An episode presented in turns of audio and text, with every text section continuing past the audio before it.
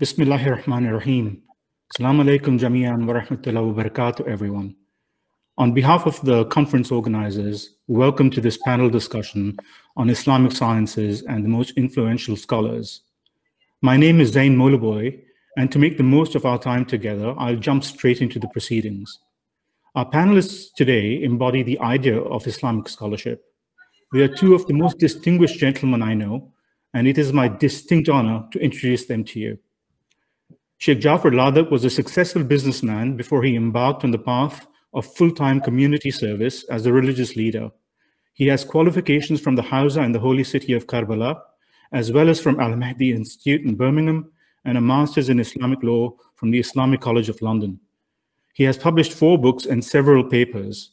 He was the resident alim at the Haidari Islamic Center and Hujjat Stanmore in London. He is the incoming resident alim of Babul Ilm Center in Leeds, and many of our viewers would have benefited from his wisdom, and we will be very familiar with his online lectures, which are available on YouTube and which are excellent. Assalamu alaikum, Sheikh Ladak. Alaikum salam wa rahmatullahi wa barakatuh. Professor Syed Sajjad Rizvi is Associate Professor of Islamic Intellectual History and Islamic Studies, as well as the Director of the Center of Study of Islam at the University of Exeter. He is also an advisor to various government departments in Britain and Europe. With postgraduate degrees from Oxford and Cambridge and several publications to his name spanning Islamic philosophy, theology, and Quranic exegesis, he is one of the preeminent academics involved in the study of Islam in the Western world today. Professor Rizvi also runs a fascinating blog entitled Hikmat, and I encourage the viewers to engage with that blog. Salam alaikum, Professor Rizvi. Alaikum salam, Zain, and uh, good evening. Assalamu alaikum to everyone out there. And good morning to you from where I am. If I may begin our discussions with you, Sheikh Ladak. Uh, the ghaiba or occultation, both the lesser and the greater occultation of the 12th Shi'i Imam, Ajalallahu Faraj, uh, presented unique challenges for Islamic scholarship. Please could you share some of your thoughts with us on this? Bismillah ar-Rahman ar-Rahim. Wa salli ya Rabbi ala Muhammadin wa alihi at-tahirin. I think we need to qualify the question for our audience. May Allah um, bless them all and grant us the opportunity to learn from one another. What we want to be able to do in this um, discussion with yourself and Sayyid Sajjad, Professor Sajjad, is to be able to think about the growth of the Shi'i intellectual journey. And so the question that you pose about what are the challenges that were um, uh, present in the early period after the ghaiba of Imam al-Mahdi alayhi salam, what we want to be able to ask ourselves are, what were the challenges and how did those scholars navigate those challenges, allowed us to be able to form the type of madhab and religion that we have today. And then we begin to juxtapose those with the multiple challenges that each era brings along with it. So from my humble perspective, there were two main challenges that were um, at the time of the earliest period of Ghaiba. The first is the need for the crystallization of a Shi'i corpus. And the second was producing an early Imami identity for the community. Now, often because of the way in which our majalis are structured, our audience don't really necessarily know the inter-religious and intercultural influences that were present during the initial stage of development of the Imami religion and literature. And so it's important to uh, reference the uh, canonization of Imami literature, which occurred mainly in the Buyid period, which is some three to four hundred years after the Prophet Muhammad sallallahu alaihi wa And that helps us to understand that there are certain scholars who played an essential role in paving the way towards the crystallization of the Shi'i classical corpus.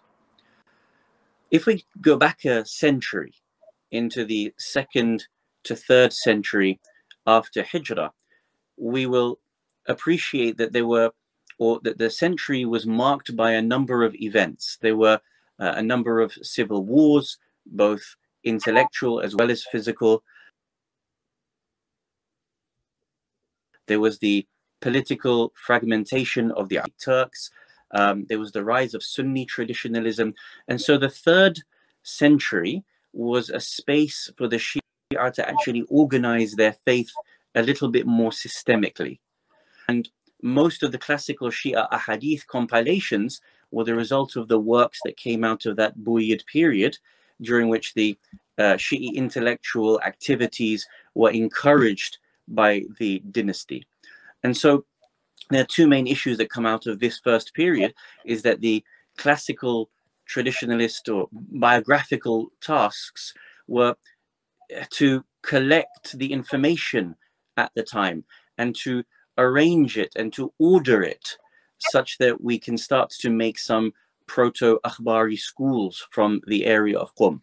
And the second challenge was then a number of exegetal works that were attributed to the Imams of Ahlul Bayt salam that started to reflect later developments. They started to take on a more uh, distinct theological trend or a mystical trend and how to navigate some of those um, traditions that were coming up.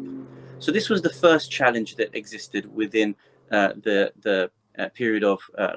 And the second was the need to um, have a formation of an Imami identity, which in some part was in contradistinction to the Mu'taziliya identity that was coming up. So many people will know that there is uh, multiple traditions, households within Islam at that time. There is the Ash'ari school, there is the Mu'tazili school, there is the Imami school of thought. Now, one particular um, Mu'tazili scholar, um, Abu Qasim al-Ka'bi al-Balkhi, who died in 319 after Hijrah, he was one of the heads of the Mu'tazili school.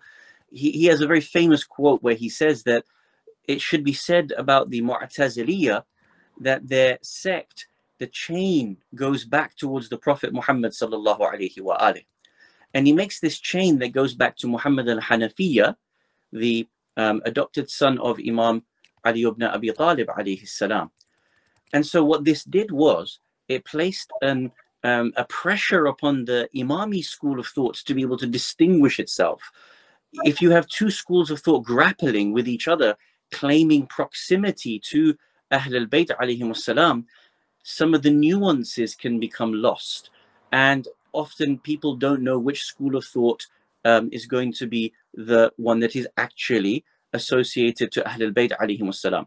So there was a need to formalize the Shi'i identity. This arguably fell into the hands of scholars like Sheikh al-Mufid, Sharif al-Murtada, Sheikh al-Tusi, and they began to uh, formalize our madhab um, on discourses that were going to be rivaling that of the Mu'taziliya on the matter of otherworldly intercession um, for sinners or imamat as being rationally necessary or the idea of the 12 imams are infallible and can perform extraordinary actions or the illegitimacy of certain earlier caliphs. All of this was significant for um, espousing an imami communal identity. And when these three scholars seemed to be very much um, in, in proximity with each other, such as when Sharif Murtada conforms to a tradition passed down to him by Sheikh al Mufid and Sheikh al Tusi doesn't dissent. This gave great weight to the early formalization of the Shi'i identity. So, number one, the crystallization of a Shi'i canon, and number two, the crystallization of an early Shi'i identity. These were the two uh, main challenges in the early uh, period of Ghaiba, in my humble opinion. Thank you very much, Sheikh. Um, Professor Rizvi, following up from what Sheikh just mentioned, in that historical era, um, could you possibly identify two great thinkers who you think are of significant importance? I hazard a guess that your Twitter handle, handle I believe, is Mullah Sadr, and I had hazard a guess that one of those will possibly be Mullah Sadr. yeah, there's no surprises there. Um, and, and, also because of the fact that I'm primarily interested in philosophy, I'm going to nominate two philosophers. Um, I think uh, the reason why I, I picked them, and I'll say who they are in a second, um, although you know who one of them is, um, is because uh, what happens in the intermediate period, and especially in the Safavid period, so the uh, 16th and 17th century in particular, is that you get uh, a crystallization of a, attitude towards knowledge and to the tradition. What is the Imami, the Shia tradition, which to a large extent still remains the case today. Um, uh, although, of course, there are ways in which they're being contested right now. So the crystallization of that tradition happens in that Safavid period. And what happens is that there is a certain reception of these early um, works, uh, compilations of hadith and exegesis that um, uh, Sheikh Jafar was talking about earlier in the third and fourth century in particular, from about 300, 400 Hijri, um, as well as a further refinement of what had become the dominant uh, theological school, which of course is the school uh, ushered in by um, uh, Khwaja Nasiruddin Tusi and uh, his student uh, Allama, al-Hilli um, around uh, the year 1300. So of course, uh, that's that's the key kind of landscape of what I'm talking about. The two figures are Mir Damad, Mir Muhammad Baqir Damad Astarabadi, who dies in 1631 and was a very prominent jurist, philosopher, theologian, exegete, occultist of his time. And uh, by the end of his life, he became the Sheikh al-Islam of Isfahan, which was the most significant um, uh, clerical position, um, religious authoritative position in the Safavid Empire. And of course, the second person is Mullah Sadr Shirazi, Sadruddin um, Muhammad ibn Ibrahim Qawami Shirazi, uh, who dies a few years later, 1636, and of course, Mir Damad's students. Now, the reason why I picked them, as I said, is about the way in which they reflect and refine the tradition which came before.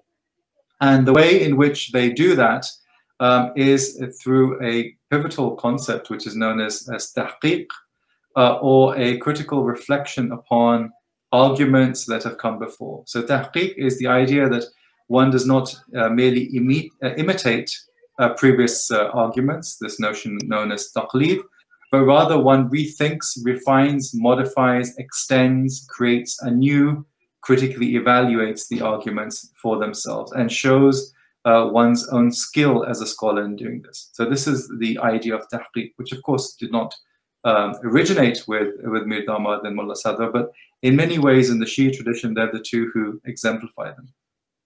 They also, alongside this notion of tahqiq, they had a, holistic idea of, of knowledge and what the pursuit of knowledge was. And of course, given the uh, the theme uh, linking to the, the birth, of course, of Amir al-Mu'mineen salam, uh, the point here to mention is that they are two of the significant figures who start to incorporate various sayings of Amir al-Mu'mineen into a wider philosophical and metaphysical vision of reality.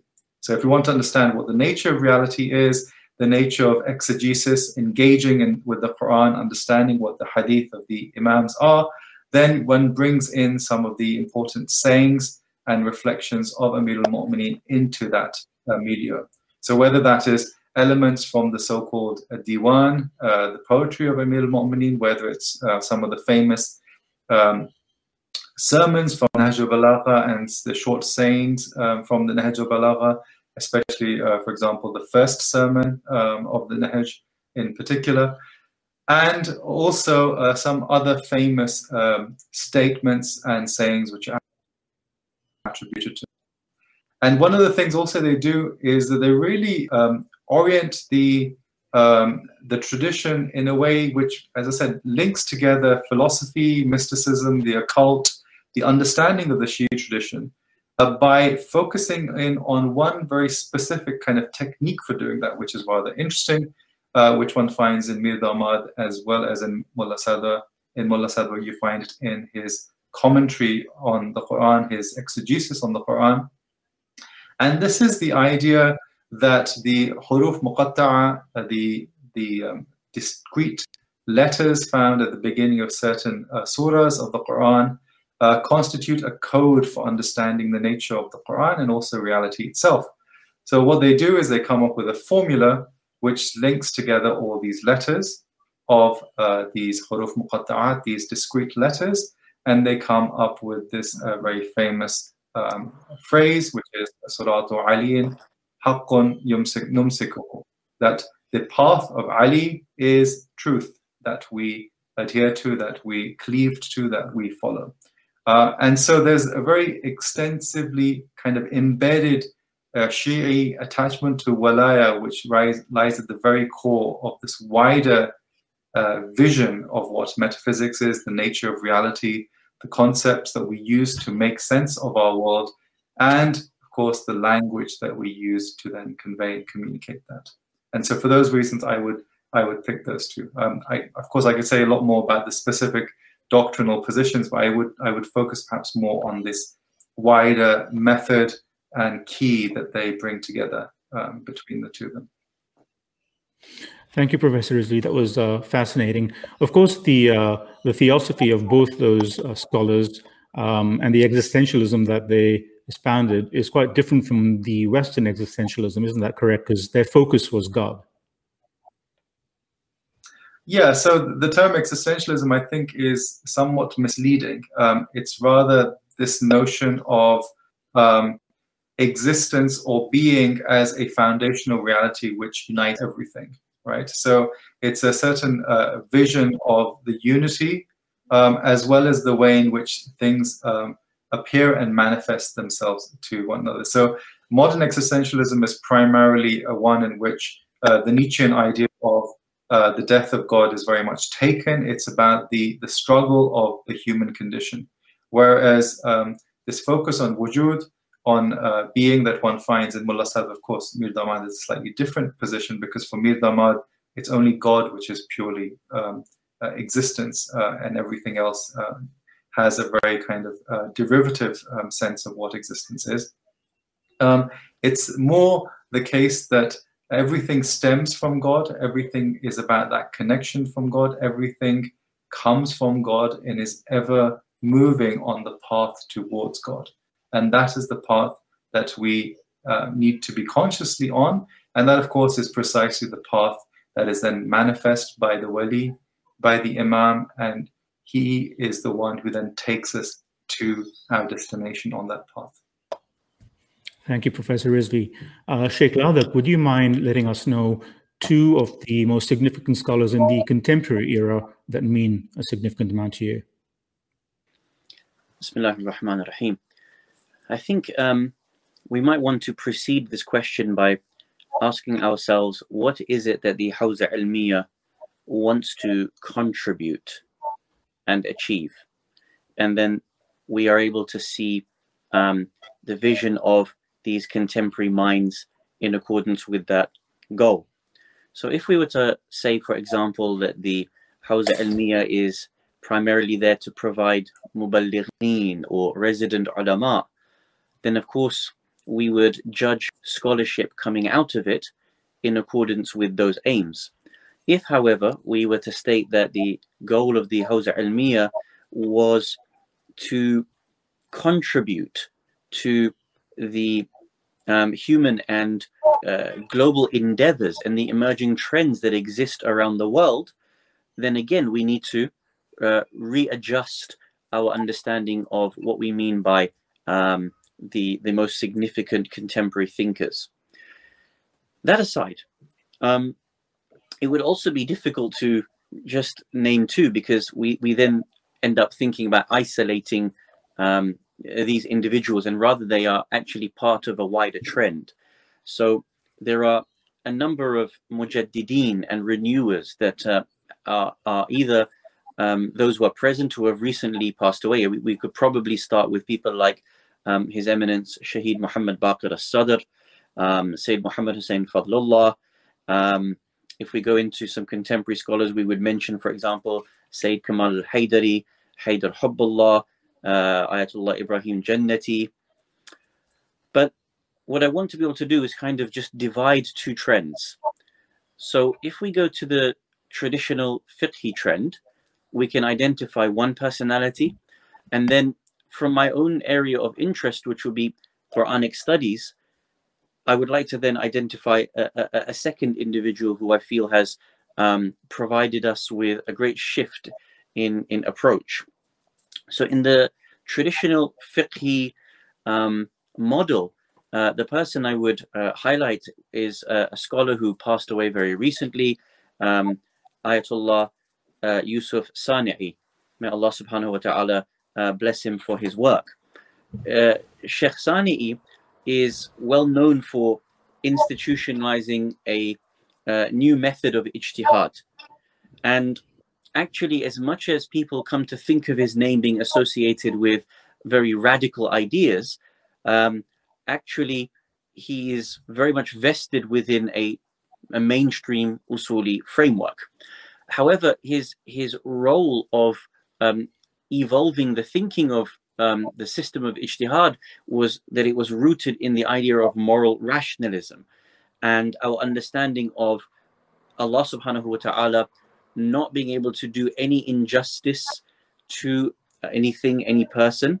And as an outcome of that, how we then begin to understand um, some of the, the laws that are within that.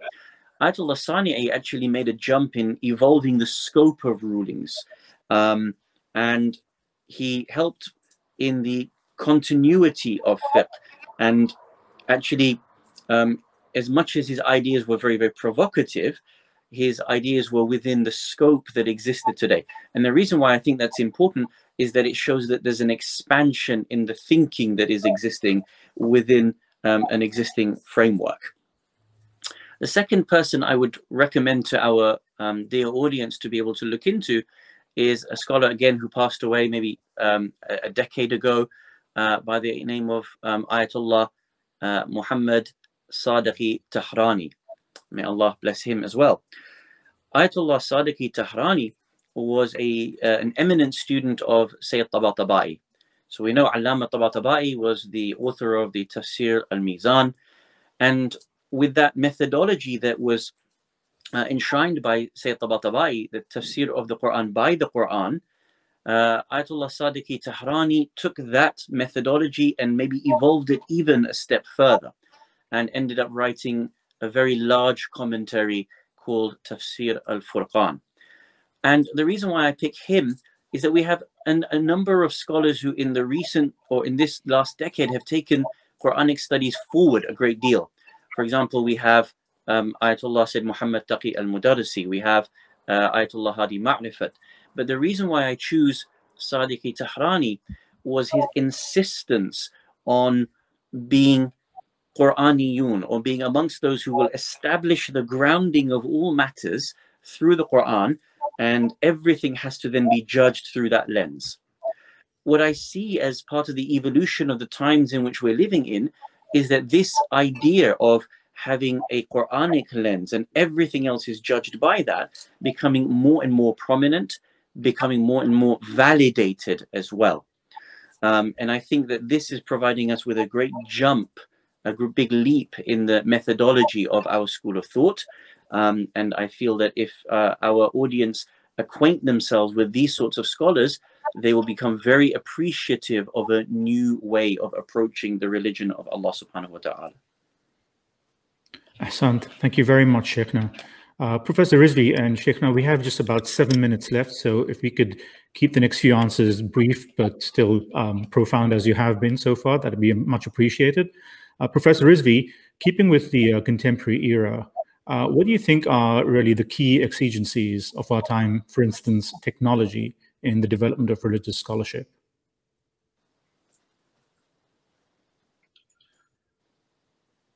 Just a question of the scholarship is also what I would consider the, um, uh, I guess the uh, the demands and the challenges that the Hawza in particular faces, and what, in a sense, do uh, do people uh, want from it? Um, there are two things, or rather three things, which I, I think are, are, general challenges which are, are, are, very problematic. And then the question is, how do we then uh, deal with that? Um, the first one, of course, is uh, what nowadays is known as the Anthropocene, the idea that humans have fundamentally not just messed up their own lives, uh, but have actually messed up the cosmos, um, the world in which we're living. And we hence um, are living in a, a, climate emergency and we have to deal with that sort of um, issue. We have to change the way in which we live and behave within society. That is a very um, immediate problem that we face. The second one is what is sometimes known as epistemicide and the fact that uh, different modes of understanding the world, um, inquiring into knowledge and the way in which we grasp the world and understand ourselves have been obliterated, have been flattened out, have been destroyed by what has become a dominant um, mode of doing that, uh, which arises out of Western colonialist modernity. And so, in a sense, we need to think about how it is that we can recover elements of our traditions, which are broadly gone, uh, but also how it is that we can then uh, bring our traditions into conversation with other traditions globally to, in a sense, push back against the, the dominance of, uh, as I said, a Western um, colonialist uh, modernity. And the third one, I guess, which is related to that, is one about ethical values, uh, norms, and ideas about how we should live, um, which again are being constantly questioned and um, uh, interrogated in the ways in which it's extremely important for the Hawza, for those who are uh, scholars, then to have the right sort of training to deal with that and the other two challenges. Um, that is clearly, I think, a, a, big task, a big ask in many ways uh, to do. Um, but there, the one uh, first step in that would be a recognition that these are challenges, that these are problems that need to be uh, found uh, solutions to, or at least attempts to, to relate to.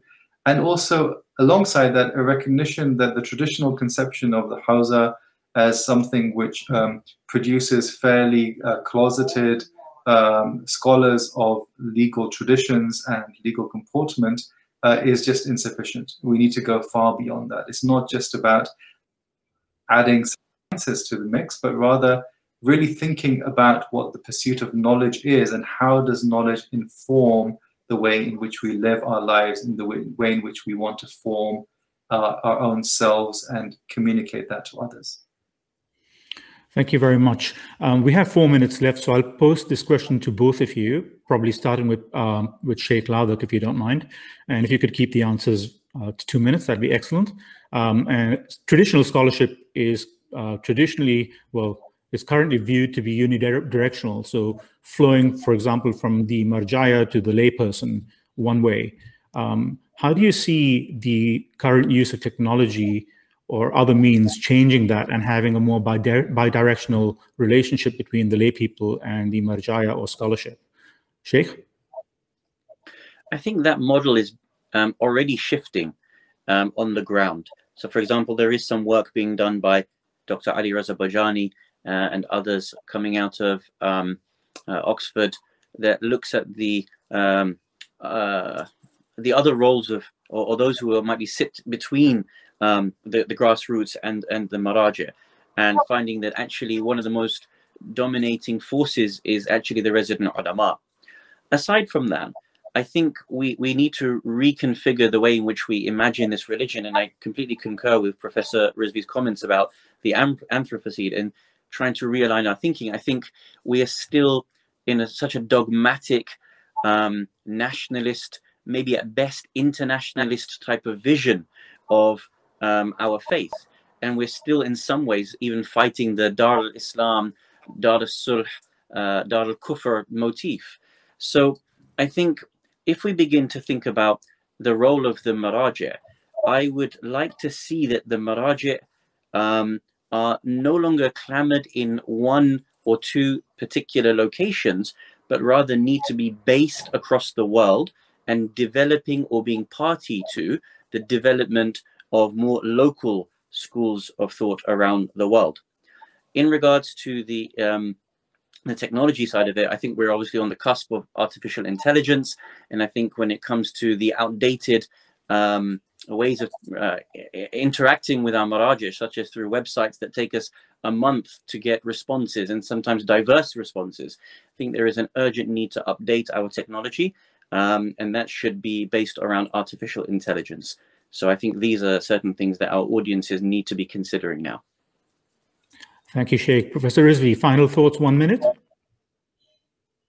Yeah, I, I, I, agree with a lot of that. I'd say two things. One is communication, how communication is articulated uh, between uh, communities and between the Maraja and centers of authority, uh, and how that has to be much more uh, collaborative and, and joint up. Um, and secondly, an understanding that um, you know, relationships are about mutual flourishing. Uh, they're not just about uh, command and control, or rather mere um, mere sort of imitation and following, but rather, you know, we're all together as Ahl Wilayat, as Ahl al-Walaya, to work together for co- certain common aims to help our flourishing and our path back to God, to the one with the Imam. Uh, and that's something which has to be recognized. Everyone has a role, expertise has a role, and has to be recognized as such. Ahsant, Sheikh Ladak, Professor Rizvi, thank you so much for your time and for sharing your wisdom with us today. It has been a real pleasure spending this half hour with you. Uh, thank you also to Sir Jawad Qazwini and all those working hard behind the scenes to make this conference a success. And thank you especially to the audience for your participation. I leave you with this final thought. Uh, in a tradition attributed to Imam Jafar as-Sadiq salam, the Imam says that one of the roles of the scholars or ulama is salvific, to protect the people. In reciprocity, please join me in praying for the well-being and health of all those scholars who are pursuing truth and knowledge around the world. Wa alaikum salam wa rahmatullahi wa barakatuh.